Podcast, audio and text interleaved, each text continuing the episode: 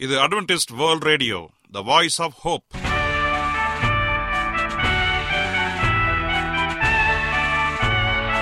வணக்கம். அன்பான வானொலி நேயர்களே உங்கள் அனைவரையும் கர்த்தராகிய ஆண்டவர் இயேசுவின் நாமத்திலே வாழ்த்தி எங்களது இன்றைய ஒளிபரப்பை கேட்க உங்களை அன்போடு வரவேற்கிறோம். பரலோக வாழ்க்கைக்கு வழிகாட்டக்கூடிய எங்களது ஒளிபரப்பில் இன்று இடம்பெற இருக்கும் நிகழ்ச்சிகள் உடல் ஆரோக்கியத்தை குறித்த செய்திகள் ஆன்மீக சிந்தனைக்கான தேவ செய்திகள் மற்றும் காதுக்கு இனிய கீதங்கள். இன்றைய உலகில் வியாதிகளின் எண்ணிக்கையை கணக்கிட முடியாது. ஒவ்வொரு நாளிலும் பேர் தெரியாத பல பல வியாதிகளால் மனிதர்கள் இறந்து வருவதை காண்கிறோம். இந்த சூழ்நிலையில் நீங்கள் ஆரோக்கியமாக இருக்க வேண்டுமென நாங்கள் விரும்புகிறோம். உடல் நலத்தை குறித்த செய்தியை இப்போது கேட்போம். அதற்கு முன்பதாக ஓர் இனிய பாடலை கேட்டு மகிழ்வோம்.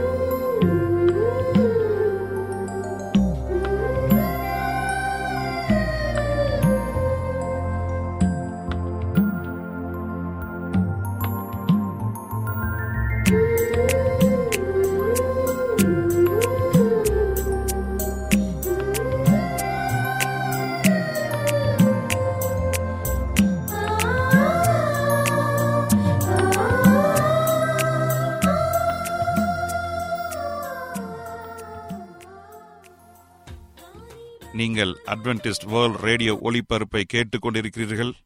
எங்களுடைய முகவரி அட்வென்டிஸ்ட் வேர்ல்ட் ரேடியோ தபால் பெட்டி எண் ஒன்று நான்கு நான்கு ஆறு Salisbury Park Market Yard Post Pune நான்கு ஒன்று ஒன்று பூஜ்ஜியம் மூன்று ஏழு மகாராஷ்டிரா இந்தியா. எங்களுடைய இமெயில் முகவரி AWR Tamil at Gmail dot com இப்பொழுதும் நாம் தேவ வசனத்தை தியானிக்கும் வேலைக்குள்ளாக வந்திருக்கிறோம். இன்றைய தேவ செய்தியை சகோதரர் ஜே எஸ் செல்வன் அவர்கள் வழங்க இருக்கிறார் கிறிஸ்துவுக்குள் அன்பான தேவனுடைய பிள்ளைகளே உங்கள் அனைவரையும் இந்த செய்தியின் மூலம் சந்திப்பதிலே மிக்க மகிழ்ச்சி அடைகிறேன். உங்கள் அனைவரையும் ஆண்டவர் இயேசுவின் நாமத்தில் வாழ்த்துகிறேன். நேயர்களே எங்களது அட்வென்டிஸ்ட் வேர்ல்ட் ரேடியோ நிகழ்ச்சிகளை ஃபேஸ்புக் லைவின் மூலமாக ஒவ்வொரு நாளும் கேட்டு மகிழலாம். அதே போல உங்களிடத்தில் ஸ்மார்ட் போன் இருந்தால் எங்களுடைய வாய்ஸ் ஆப் ஹோப் என்ற மொபைல் ஆப்பை டவுன்லோடு செய்து எங்களுடைய அனைத்து நிகழ்ச்சிகளையும் கேட்டு மகிழலாம். இணையதளத்திலே W W W dot A W R dot ORG என்ற இணையதள முகவரியை இட்டு எங்களுடைய இணையதளத்திலே எங்களுடைய அனைத்து நிகழ்ச்சிகளையும் கேட்டு மகிழலாம். இன்றைய தியானத்திற்கு செல்வதற்கு முன்பதாக தலைகளை தாழ்த்தி ஜெபம் செய்வோம். எங்களை அதிகமாய் நேசிக்கிற எங்கள் அன்பின் ஆண்டவரே இந்த நல்ல வேலைக்காக நன்றி செலுத்துகிறோம். இந்த நாளிலே உம்முடைய வார்த்தைகளை குறித்து தியானிக்கப் போகிறோம். உம்முடைய பரிசுத்த ஆவியானவர் எங்களை வழிநடத்தும்படியாய் செபிக்கிறேன் பேசப்போகிற ஒவ்வொரு காரியங்களும் உம்முடைய நாமத்தை மகிமைப்படுத்துகிற காரியங்களாக இருக்கும்படியாய் செபிக்கிறேன் இந்த செய்தியை கேட்கின்ற ஒவ்வொரு பிள்ளைகளையும் நீ ஆஸ்வதிக்கும்படியாய் செபிக்கிறேன் நீங்க பேசுங்க நாங்கள் கேட்கிறோம். இயேசுவின் நாமத்தில் கேட்கிறோம். நல்ல பிதாவே. ஆமேன். இன்றைய தியானத்திற்காக எடுத்துக்கொண்ட வேத பகுதி மத்தியு எழுதின சுவிசேஷ புஸ்தகம் இருபத்தி நான்காவது அதிகாரம் முப்பத்தி ஏழாவது வசனம். மத்தியு இருபத்தி நான்கு முப்பத்தி ஏழு வாசிக்கிறேன் கேளுங்கள். நோவாவின் காலத்தில் எப்படி நடந்ததோ அப்படியே மனுஷகுமாரன் வரும் காலத்திலும் நடக்கும். நோவாவின் காலத்தில் எப்படி நடந்ததோ அப்படியே மனுஷகுமாரன் வரும் காலத்திலும் நடக்கும். இந்த வசனத்தை கேட்ட மாத்திரத்திலே அநேகருக்கு மனதில் வருகின்ற ஒரு சம்பவம் என்னவென்று சொன்னால் ஆண்டவர் இயேசு கிறிஸ்து மறுபடியும் வரப்போகிறார் என்கின்ற ஒரு நம்பிக்கை நமக்கு எழுகின்றது. அதே வேளையிலே நம்முடைய மனதில் வருகின்ற இன்னொரு சம்பவம் நோவாவுடைய காலத்தில் என்ன நடந்தது என்று சொல்லி. இந்த வசனத்தை நீங்களும் நானும் சரியாக தியானிக்க வேண்டும் என்று சொன்னால் ஆண்டவர் இயேசு கிறிஸ்து ஏன் இந்த காரியங்களை சொன்னார் என்று சொல்லி சற்று தியானிக்க வேண்டும். ஆண்டவர் இயேசு கிறிஸ்து இறப்பதற்கு மூன்று நாட்களுக்கு முன்பதாக இந்த காரியங்களை சொல்லுகின்றார். எப்படி என்றால் சீஷர்கள் உம்முடைய வருகைக்கும் கடைசி கால சம்பவத்திற்கும் என்ன ஒரு அறிகுறி என்று கேட்ட மாத்திரத்திலே அவர்கள் ஆவலாக கேட்டார்கள்.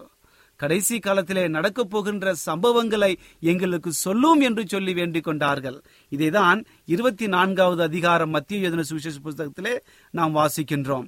இயேசு தேவாலயத்தை விட்டு புறப்பட்டு போகையில் அவருடைய சீஷர்கள் தேவாலயத்தின் கட்டங்களை காண்பித்து அவரிடத்தில் வந்தார்கள். இயேசு அவர்களை நோக்கி இவர்கள் எல்லாம் பார்க்கிறீர்களே இவ்விடத்தில் ஒரு கல்லின் மேல் ஒரு கல் இராதபடிக்கு எல்லாம் இடிக்கப்பட்டு போகும் என்று சொல்லி கடைசியாக கடைசி கால சம்பவங்களை ஒன்றன் பின் ஒன்றாக விளக்குகின்றார்.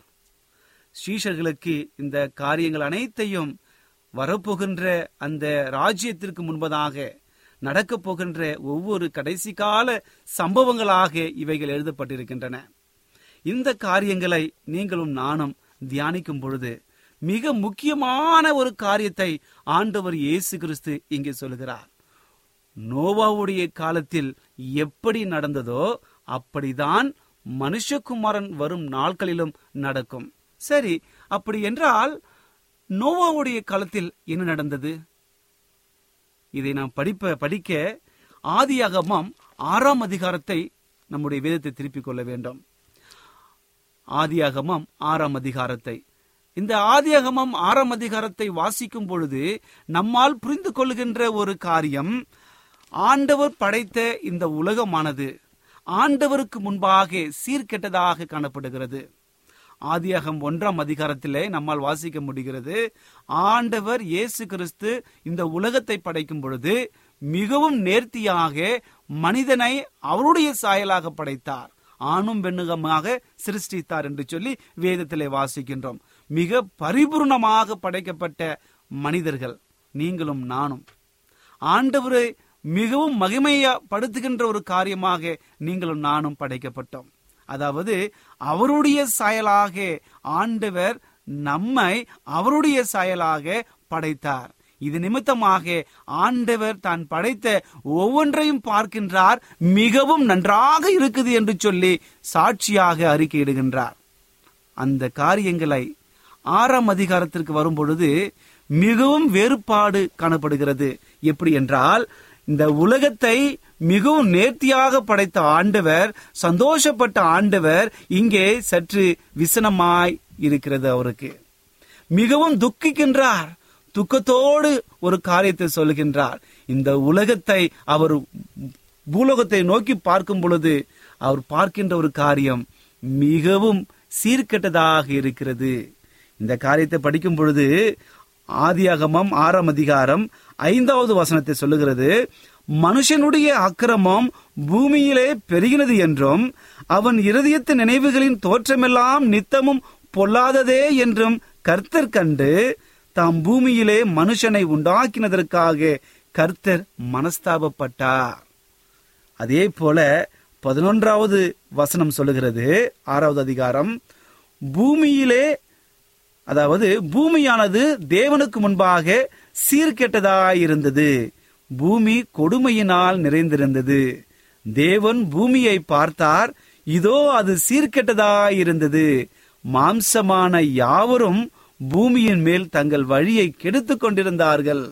பாருங்கள் மாம்சமான யாவரும் தங்களுடைய வழிகளை கெடுத்துக் கொண்டிருந்தார்கள். பாவத்தின் மேல் பாவம் செய்து ஆண்டவருடைய நாமத்தை தூஷித்துக் கொண்டிருந்தார்கள். பாருங்கள் இந்த உலகத்தை ஆண்டவர் ஒரு நேர்த்தியாக படைத்ததின் நோக்கம் என்ன? அவரை மகிமைப்படுத்த வேண்டும் என்பதற்காக. ஆனால் அநேக சூழ்ச்சியின் மத்தியிலே மனிதனானவன் பாவத்திற்கு அடிமையாகி அந்த பாவம் மனிதனை ஆண்டு கொண்டதினால பாவம் மனிதனை மிகவும் வாட்டி படைக்கின்றது. இந்த காரியம் ஆண்டருடைய சமூகத்திற்கு மிகவும் கொடுமையுள்ளதாக காணப்படுகிறது. அவருடைய மனதிற்கு விசனமாக இருக்கிறது. அதனால் அவர் துக்கப்படுகின்றார். ஏன் இந்த மனிதனை நான் படைத்தேன் என்று சொல்லி துக்கித்து அழுகின்றார். இந்த காரியங்களை தான் ஆறாம் அதிகாரம் ஏழாவது வசனத்துல நான் வாசிக்கின்றோம். அப்பொழுது கர்த்தர் நான் சிருஷித்த மனுஷனை பூமியின் மேல் வைக்காமல் மனுஷன் முதற்கொண்டு மிருகங்கள் ஊறும் பிராணிகள் ஆகாயத்து பறவைகள் பரியந்தமும் உண்டாயிருக்கிறவைகளை நிகிரகம் பண்ணுவேன். அவர் நான் அவர்களை உண்டாக்கினது எனக்கு மனஸ்தாபமாய் இருக்கிறது என்று சொல்லி அழுது சொல்லுகின்றார் மனஸ்தாபம் என்று சொன்னால் எப்படி மனஸ்தாபம் வரும் ஒரு நபருக்கு? என்றைக்கு நீங்களும் நானும் ஒரு சிறிய காரியத்தை மனதளவிற்கு எடுத்துக்கொண்டு ஒரு நம்பிக்கை அற்று காணப்படுவோமே அந்த சூழ்நிலையில நம்முடைய மனம் அழுகும் அழுது கொண்டிருக்கும் பொழுதுதான் நம்முடைய ஒரு உள்ளத்திற்கும் சரி நம்முடைய முகத்திற்கும் அது ஒரு ஏமாற்றமாக காணப்படும். அந்த ஏமாற்றம் தான் மனஸ்தாபமா இருக்கிறது விசனமாய் இருக்கிறது. மனஸ்தாபம் அடைந்தார் ஆண்டவர். ஆண்டவருடைய மனதிற்கு அது விசனமாயிருந்தது. பாருங்கள் இங்கு நோபாவுடைய காலத்தில மனிதர்கள் தங்கள் வழியை கெடுத்துக்கொண்டு பாவத்தின் மேல் பாவம் செய்தார்கள். பாவத்தினுடைய கூக்குரல் ஆண்டருடைய சமூகத்திற்கு எட்டுகிறது. அது நிமித்தமாக ஆண்டவர் இந்த உலகத்திலே படைத்த எல்லாவற்றையும் அழிக்க வேண்டும் என்று சொல்லி தீர்மானம் எடுக்கின்றார். ஆனால் ஒரு காரியம் அங்கு ஆண்டவருடைய கைகளை கட்டி போடுகிறது. என்னவென்று சொன்னால் எட்டாவது வசனம் நோவாவுக்கோ கர்த்தருடைய கண்களில் கிருபை கிடைத்தது. நோவாவுக்கோ கர்த்தருடைய கண்களில் கிருபை கிடைத்தது. ஏனென்றால் நோவா இருந்த காலத்திலே அவன் நீதிமானும் உத்தமனுமாயிருந்தான். எப்பேற்பட்ட பாவமான அந்த உலகத்திலும் கூட ஒரு மனிதன் ஆண்டவரோடு நெருங்கி ஆண்டவருடைய கற்பனைகளின்படி நடந்து ஆண்டவரோடு ஜீவித்து வாழ்கின்றார். ஆண்டவரோடு பேசிக் கொண்டிருக்கின்றார். அந்த மனிதனுக்காக ஆண்டவருடைய கண்களில தயவு கிடைக்கிறது. இவர்களோடு கூட சேர்த்து இந்த மகனையும் சேர்த்து அழிக்க வேண்டுமா என்கின்ற ஒரு காரியம் ஆண்டவருடைய கைகளை கட்டி போடுகிறது. எனக்கு அன்பானவர்களே நம்முடைய ஆண்டவர் அன்பின் ஆண்டவர். அவர் இந்த உலகத்திலே மறுபடியும் வரும் பொழுது பாவமான அனைத்து காரியங்களையும் அவர் விடுவிக்க வல்லவராக இருக்கின்றார். பாவமான அந்த காரியங்களை என்றைக்கு நீங்களும் நானும் அறிக்கை இடுகிறோமோ அன்று அவர் நம்மை மன்னிக்க வல்லவராக இருக்கின்றார். நம்முடைய ஆண்டவர் மன்னிக்கிற தெய்வம். அந்த மன்னிக்கிற தெய்வம் ஒரு நாள் அல்ல ஒரு நாள் நாம் செய்கின்ற ஒவ்வொன்றையும் நியாயத்திலே கொண்டு வருவார். ஆகையால் இந்த செய்தியை கேட்டுக்கொண்டிருக்கிற என் அன்பு சகோதரனே சகோதரியே இந்த நாளிலே வாசித்த நோவாவுடைய காலத்தில் நடந்தது போல மனுஷகுமாரனுடைய வரும் நாட்களில் நடக்கும் என்று சொல்லி நாம் வாசிக்கின்றோம். அதே காரியத்தை ஆண்டவர் இயேசு கிறிஸ்து மறுபடியும் இங்கே எழுதுகிறார். மத்திய எழுதின சுவிசேஷ புஸ்தகம் இருபத்தி நான்காவது அதிகாரம் முப்பத்தி எட்டில் என வாசிக்கின்றோம். எப்படி என்றால் ஜலப்பிரளத்துக்கு முன்னான காலத்திலே நோவா பேழைக்குள் பிரவேசிக்கும் நாள் வரைக்கும் ஜனங்கள் புசித்தும் குடித்தும் பெண் கொண்டும் பெண் கொடுத்தும் ஜலப்பிரளயம் வந்து அவர்கள் அனைவரையும் வாரிக்கொண்டு போகும் மட்டும் உணராதிருந்தார்கள். அப்படியே மனுஷகுமாரன் வரும் காலத்திலும் நடக்கும். பாருங்கள் மிகப்பெரிய ஒரு தீர்க்க தரிசனம். இது ஆண்டவர் இயேசு கிறிஸ்து முன்னுரைத்த ஒவ்வொரு காரியங்கள். மனுஷகுமாரன் அதாவது நம்முடைய ஆண்டவர் இயேசு கிறிஸ்து மறுபடியும் வரும் பொழுது இந்த காரியங்கள்லாம் நடக்கும் என்று சொல்லி நோபாவுடைய காலத்தில ஒரு எடுத்துக்காட்டாக இங்கே கூறுகின்றார். ஏனென்றால் பாவமானது ஆண்டுடைய சமூகத்தில் எட்டினது. அவர்கள் எவ்வளவோ எச்சரித்தோம். நூத்தி இருபது ஆண்டுகள் நோவாவின் மூலம் அந்த நற்செய்தி அந்த எச்சரிப்பின் செய்தி கொடுக்கப்பட்டதும் அவர்கள் ஏற்றுக்கொள்ளாமல் பரியாசம் செய்து நோவாவை இகழ்ந்து பேசினார்கள். ஆண்டருடைய சாபத்திற்கு ஆளானார்கள். அனைவரும் அழிக்கப்பட்டு போனார்கள். நோவாவும் அவருடைய குடும்பத்தினரும் எட்டு பேர் மட்டும் ரட்சிக்கப்பட்டார்கள் எனக்கு அன்பானதனுடைய பிள்ளைகளே நம்முடைய ஆண்டவர் இயேசு கிறிஸ்து எச்சரிக்கின்ற ஒரு காரியம். நோவாவுடைய காலத்தில் நடந்தது போல இந்த கடைசி காலத்தில் நடக்கும் என்று சொல்லி. நீங்களும் நானும் வாழ்ந்து கொண்டிருக்கின்ற இந்த கடைசி காலத்தை சற்று திரும்பி பாருங்கள். இந்த பாவமானது எப்படி இருக்கிறது? ஒவ்வொரு நாளும் இந்த பாவமானது பழுகி பெருகி கொண்டு போகிறது. நோவா காலத்தை பாவத்தை காட்டிலும் மிகப்பெரிய கொடுமையான பாவங்கள் வந்து நிற்கின்றன. இப்பொழுது அநேகருடைய இல்லங்களில அநேகருடைய அலுவலகங்களில இந்த பாவமான காரியங்களில் நீங்களும் நானும் வாழ்ந்து கொண்டிருக்கலாம். ஏனென்று சொன்னால் நீங்களும் நானும் வாழ்ந்து கொண்டிருக்கின்ற இந்த சமுதாயம் நீங்களும் நானும் வாழ்ந்து கொண்டிருக்கின்ற இந்த ஒரு உலகமானது பாவ நிறைந்து காணப்படுகிறது. இந்த பாவமான உலகத்திலும் ஆண்டவர் நமக்கு கொடுக்கின்ற ஒரு நம்பிக்கை அவர் இரண்டாம் முறை வரப்போகின்றார். யாரெல்லாம் அவரை விசுவாசித்து அவரை ஏற்றுக்கொள்கிறார்களோ அவர்களை அவர் ரட்சிக்கப் போகின்றார். இதனால்தான் யோவான் மூன்று பதினாறுல படிக்கின்றோம் தேவன் தம்முடைய ஒரே பேரான குமாரனை விசுவாசிக்கிறவன் எவனோ அவன் கெட்டு போகாமல் பாருங்கள் யாருமே கெட்டு போயிடக்கூடாது. அனைவரும் ரட்சிக்கப்பட வேண்டும் என்று என்பதற்காக தன்னுடைய சொந்த குமாரனை நமக்காக ஜீவ பலியாக கொடுத்தார். அந்த அன்பின் ஆண்டவர் நமக்காக செய்த அந்த தியானங்களை அந்த ஒரு தியாகத்தை சற்று எண்ணி பாருங்கள். எவ்வளவு பெரிய தியாகம்? நமக்காக தன்னுடைய சொந்த குமாரனை நமக்காக நம்முடைய பாவத்திற்காக இந்த உலகத்திற்கு அர்ப்பணிக்கின்றார். அந்த மகா பெரிய ஆண்டவர் நம்மோடு கூட பேசுகின்றார். இந்த கடைசி காலத்துல மனுஷகுமாரன் வரும் முன்பதாக மக்கள் சீர்கெட்டதாயிருப்பார்கள். பாவமானது பெருகிக் கொண்டே போகும். இதைதான் அப்போசனாகிய பவுல் தன்னுடைய நிருபங்களில் எழுதும் பொழுது வி- மிகவும் வி- விவரமாக எழுதுகின்றார்.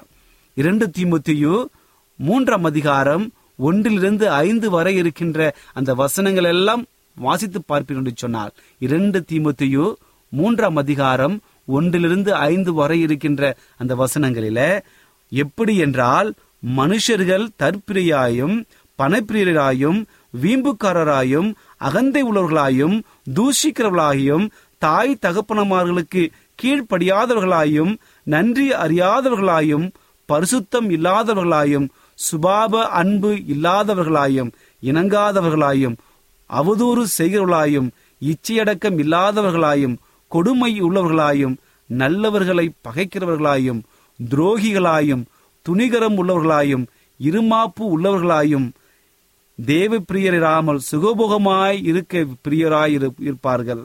தேவ பக்தியின் வேஷத்தை தரித்து அதன் பலனை மறுதளிக்கிறவராயும் இருப்பார்கள். இப்படிப்பட்டவர்களை விட்டு விலகு என்று சொல்லி அப்போஸ்தலனாகிய பவுல் நமக்கு அறிவுரை வழங்குகின்றார். எனக்கு அன்பானவர்களே இங்கே பாருங்கள்.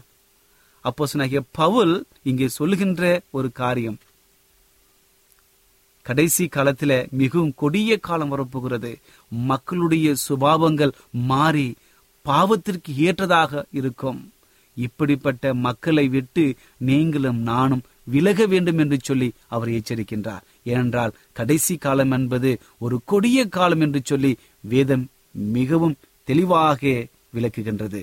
அதே போல பேதரும் தன்னுடைய நிருபத்திலே அழகாக எழுதுகின்றார் கடைசி காலத்திலே மக்கள் எவ்வாறு இருப்பார்கள்?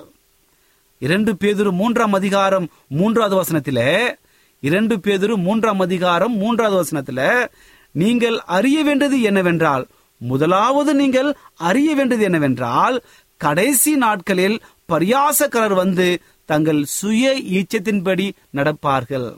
தங்களுடைய சுய இச்சைகளின்படி நடப்பார்கள். அப்படி என்றால் மனம் போன போக்கிலே தன்னுடைய ஆசைகளை நிறைவேற்றுவார்கள். ஆண்டருடைய சட்டம் ஆண்டருடைய கற்பனை என்று பாராமல் ஒவ்வொரு காரியத்தையும் துணிகரமாக செய்வார்கள் என்று சொல்லி பேதுரு இங்கே எச்சரிக்கின்றார். அதே போல யூதாவும் தன்னுடைய அப்போஸ்தலனாகிய பவுல் யூதாவுக்கு எழுதும் பொழுது ஒரு காரியத்தை நினைவூற்றுகின்றார் அப்போஸ்தலனாகிய பவுல் யூதாவுக்கு எழுதும் பொழுது யூதாவில் ஒரே ஒரு அதிகாரம் இருக்கிறது. அதில் பதினெட்டாவது வசனத்தில கடைசி காலத்தில் தங்கள் துன்மார்க்கமான இச்சைகளின்படி நடக்கின்ற பரியாசக்காரர்கள் தோன்றுவார்கள். பாருங்கள் கடைசி காலத்திலே தங்கள் துர்மார்க்கமான இச்சைகளின்படி நடக்கின்ற பரியாசக்காரர்கள் தோன்றுவார்கள். பாருங்கள். பரியாசக்காரர்கள் தங்களுடைய இச்சையின்படி நடப்பிப்பார்கள். எந்த விதமான சட்டமும் இல்லாமல் எந்த விதமான அடக்க ஒடுக்கம் இல்லாமல் ஆண்டவருக்கு விரோதமான காரியங்களை செய்வார்கள் என்று சொல்லி வேதத்திலே அநேக வசனத்தை கொண்டு நம்மால் விளங்கிக் கொள்ள முடிகிறது. ஆகவே இந்த கடைசி காலம் என்பது மிகவும் கொடிய காலமாக இருக்க போகிறது. அந்த கடைசி காலத்தை குறித்து இந்த வேதத்தை வாசிக்க வாசிக்க கடைசி காலம் என்றால் என்ன என்பதை நம்மால் விளங்கிக் கொள்ள முடியும். ஆகவே எனக்கு அன்பானது என்னுடைய பிள்ளைகளே ஆண்டவர் இயேசு கிறிஸ்து சாட்சியாக முன்னறிவித்த இந்த தீர்க்க தரிசனங்கள் நோவாவுடைய காலத்தில் நடந்தது போலவே மனுஷகுமாரன் வரும் காலத்திலும் நடக்கும். எப்படி என்றால் பாவமான காரியங்களை செய்து ஆண்டவருக்கு விரோதமான காரியங்களை செய்து ஆண்டவரை மிகவும் ஒவ்வொரு நாளும் மனஸ்தாபப்பட வைப்பார்கள். நீங்கள் வாழ்ந்து கொண்டிருக்கின்ற ஒவ்வொரு சமூகத்தையும் சற்று உற்று நோக்கி பாருங்கள். அவர்கள் செய்கின்ற அந்த பாவங்களை சற்று கவனித்து பாருங்கள். நம்முடைய மனித கண்களுக்கு அது பாவம் என்று தெரிந்தாலும் நாம் என்ன செய்கின்றோம்? ஒரு காம்ப்ரமைஸ் என்கிற ஒரு வார்த்தையை சொல்லி அனைத்தையும் நம்மால் ஒரு காம்ப்ரமைஸ் ஆகி கொண்டு போய் கொண்டிருக்கின்றோம். அப்படி என்றால் ஆண்டவர் வரும் பொழுது நீங்களும் நானும் காம்ப்ரமைஸ் ஆக முடியாது. நாம் செய்கின்ற எல்லா காரியங்களையும் அவர் நியாயத்திலே கொண்டு வரப்போகின்றார் அவர் சொல்லுகின்ற இந்த எச்சரிப்பின் காரியங்கள் நோவாவுடைய காலத்தில் நடந்தது போல மனுஷகுமாரன் வரும் காலத்தில் நடக்கும். பாவம் செய்திகள் என்று சொன்னான். பாவத்திலே முழுகி கொண்டிருப்போம் என்று சொன்னால் மனுஷகுமாரன் வருவார். வரும் பொழுது அந்த பாவத்திற்கு ஏற்ற ஒவ்வொரு காரியங்களையும் நாம் அனுபவிக்க வேண்டும். பாவத்திற்கு ஏற்ற தண்டனையை நாம் அனுபவித்தான் தீர வேண்டும். எனக்கு அன்பான தேவன பிள்ளைகளே இந்த செய்தியை ஏதோ ஒரு மனப்பான்மையோடு ஒரு வியாகுலத்தோடு ஒரு சந்தோஷம் இல்லாமல் பல வேதனைகளோடு கவலைகளோடு இந்த செய்தியை கேட்டுக்கொண்டிருக்கலாம். என் ஆண்டவர் சொல்லுகிறார் என் மகனே என் மகளே நான் உன்னை நேசிக்கின்றேன். நீ படுகின்ற பிரியாசத்தை அறிந்து நான் அறிந்து கொண்டிருக்கின்றேன். ஒருவேளை உங்கள் வாழ்க்கையில ஏதாவது பாவமான காரியங்கள் காணப்படலாம். வியாகுலமான காரியங்கள் காணப்படலாம். நான் ஆண்டவர் வெட்டி வழி விலகி போய்விட்டேனே மறுபடியும் என்னை ஆண்டவர் ஏற்றுக்கொள்வாரா? அப்படி வந்தால் ஆண்டவர் என்னை ஏற்றுக்கொண்டு அவருடைய பிள்ளையாக என்னை ஏற்றுக்கொள்வார் என்று சொல்லி பல கேள்விகளோடு கண்ணீரோடும் குழம்பிக் கொண்டு இந்த நிகழ்ச்சியை நீங்கள் கேட்டுக்கொண்டும் பார்த்து கொண்டும் இருக்கலாம். ஆண்டவர் சொல்லுகிறார் என் மகனே வா நான் உன்னை அழைத்துக் கொள்கிறேன் சொல்லி. ஆண்டவர் உங்களை நோக்கி இரு கரங்களையும் விரித்து உங்களை அழைக்கின்றார். அந்த உன்னத அழைப்பை ஏற்றுக்கொள்ள நீங்கள் ஆயத்தமா? எனக்கு அன்பானவர்களே வேதம் சொல்லுகிறது தன் பாவங்களை மறைக்கிறவன் வாழ்வடைய மாட்டான். அவைகளை விட்டு விடுகிறவனோ அறிக்கை செய்து விட்டு விடுகிறவனோ இரக்கம் பெறுவான். பாருங்கள் இதில் இரண்டு காரியங்கள் இருக்கிறது. தன் பாவங்களை மறைக்கிறவன் வாழ்வடையான். அவைகளை அறிக்கை செய்து விட்டு விடுகிறவன் எவனோ அவன் இரக்கம் பெறுவான். ஆண்டவர் சொல்லும் பொழுது இந்த வார்த்தைகளை நீங்கள் நான் கனிவோடு ஏற்றுக்கொள்ள வேண்டும். எந்த பாவம் செய்திருந்தாலும் அது ஆண்டுடைய சமூகத்திற்கு வந்து அப்பா நான் பாவம் செய்து விட்டேன் என்னை மன்னியுங்க தகப்பன் என்று கேட்கும் பொழுது நாம் செய்த பாவங்களை முதலாவது அறிக்கை செய்து அதை விட்டுவிட வேண்டும். மறுபடியும் அதை செய்யக்கூடாது. அப்படி செய்யும் பொழுதுதான் உண்மையான பாவ மன்னிப்பு நமக்கு ஆண்டவர் கொடுப்பார். இப்படிப்பட்டதான ஆசீர்வாதத்தை ஆண்டவர் உங்களுக்கு கொடுக்கும்படியாக நான் வாழ்த்துகிறேன். கர்த்தர் தாமே உங்கள் அனைவரையும் ஆசிர்வதிப்பாராக. பாவத்தை வெறுத்து ஒரு பரிசுத்தமாக வாழ்வோம். கர்த்தர் அனைவரையும் ஆஸ்வதிப்பார் மீண்டும் இன்னொரு நிகழ்ச்சியில சந்திப்போம். என்ன நேயர்களே இன்றைய தேவ செய்தி உங்களுக்கு ஆசீர்வாதமாக இருந்திருக்கும் என்று நாங்கள் கத்தருக்குள் நம்புகிறோம். எங்களுடைய இன்றைய ஒளிபரப்பின் மூலமாக நீங்கள் கேட்டு பயனடைந்த நன்மைகளையும் சாட்சிகளையும் எங்களுடைய நிகழ்ச்சியை குறித்த உங்களுடைய கருத்துகளையும் விமர்சனங்களையும் எங்களுக்கு எழுதி அனுப்புமாறு உங்களை அன்புடன் வேண்டிக் கொள்கிறோம். எங்களுடைய முகவரி அட்வென்டிஸ்ட் வேர்ல்ட் ரேடியோ தபால் பெட்டி எண் ஒன்று நான்கு நான்கு ஆறு Salisbury Park Market Yard Post Pune நான்கு ஒன்று ஒன்று பூஜ்ஜியம் மூன்று ஏழு மகாராஷ்டிரா. இந்தியா. எங்களுடைய இமெயில் முகவரி AWR Tamil at Gmail dot com இத்துடன் எங்களது இன்றைய ஒளிபரப்பு நிறைவு பெறுகிறது. மீண்டும் நாளைய தினம் இதே அலைவரிசையில் அரை மணி நேரம் உண்மதாக சந்திப்போம். கர்த்தத்தாமே உங்கள் அனைவரையும் ஆசீர்வதிப்பாராக. உங்களிடமிருந்து விடை பெறுவது ஆர் விக்டர் செல்வன்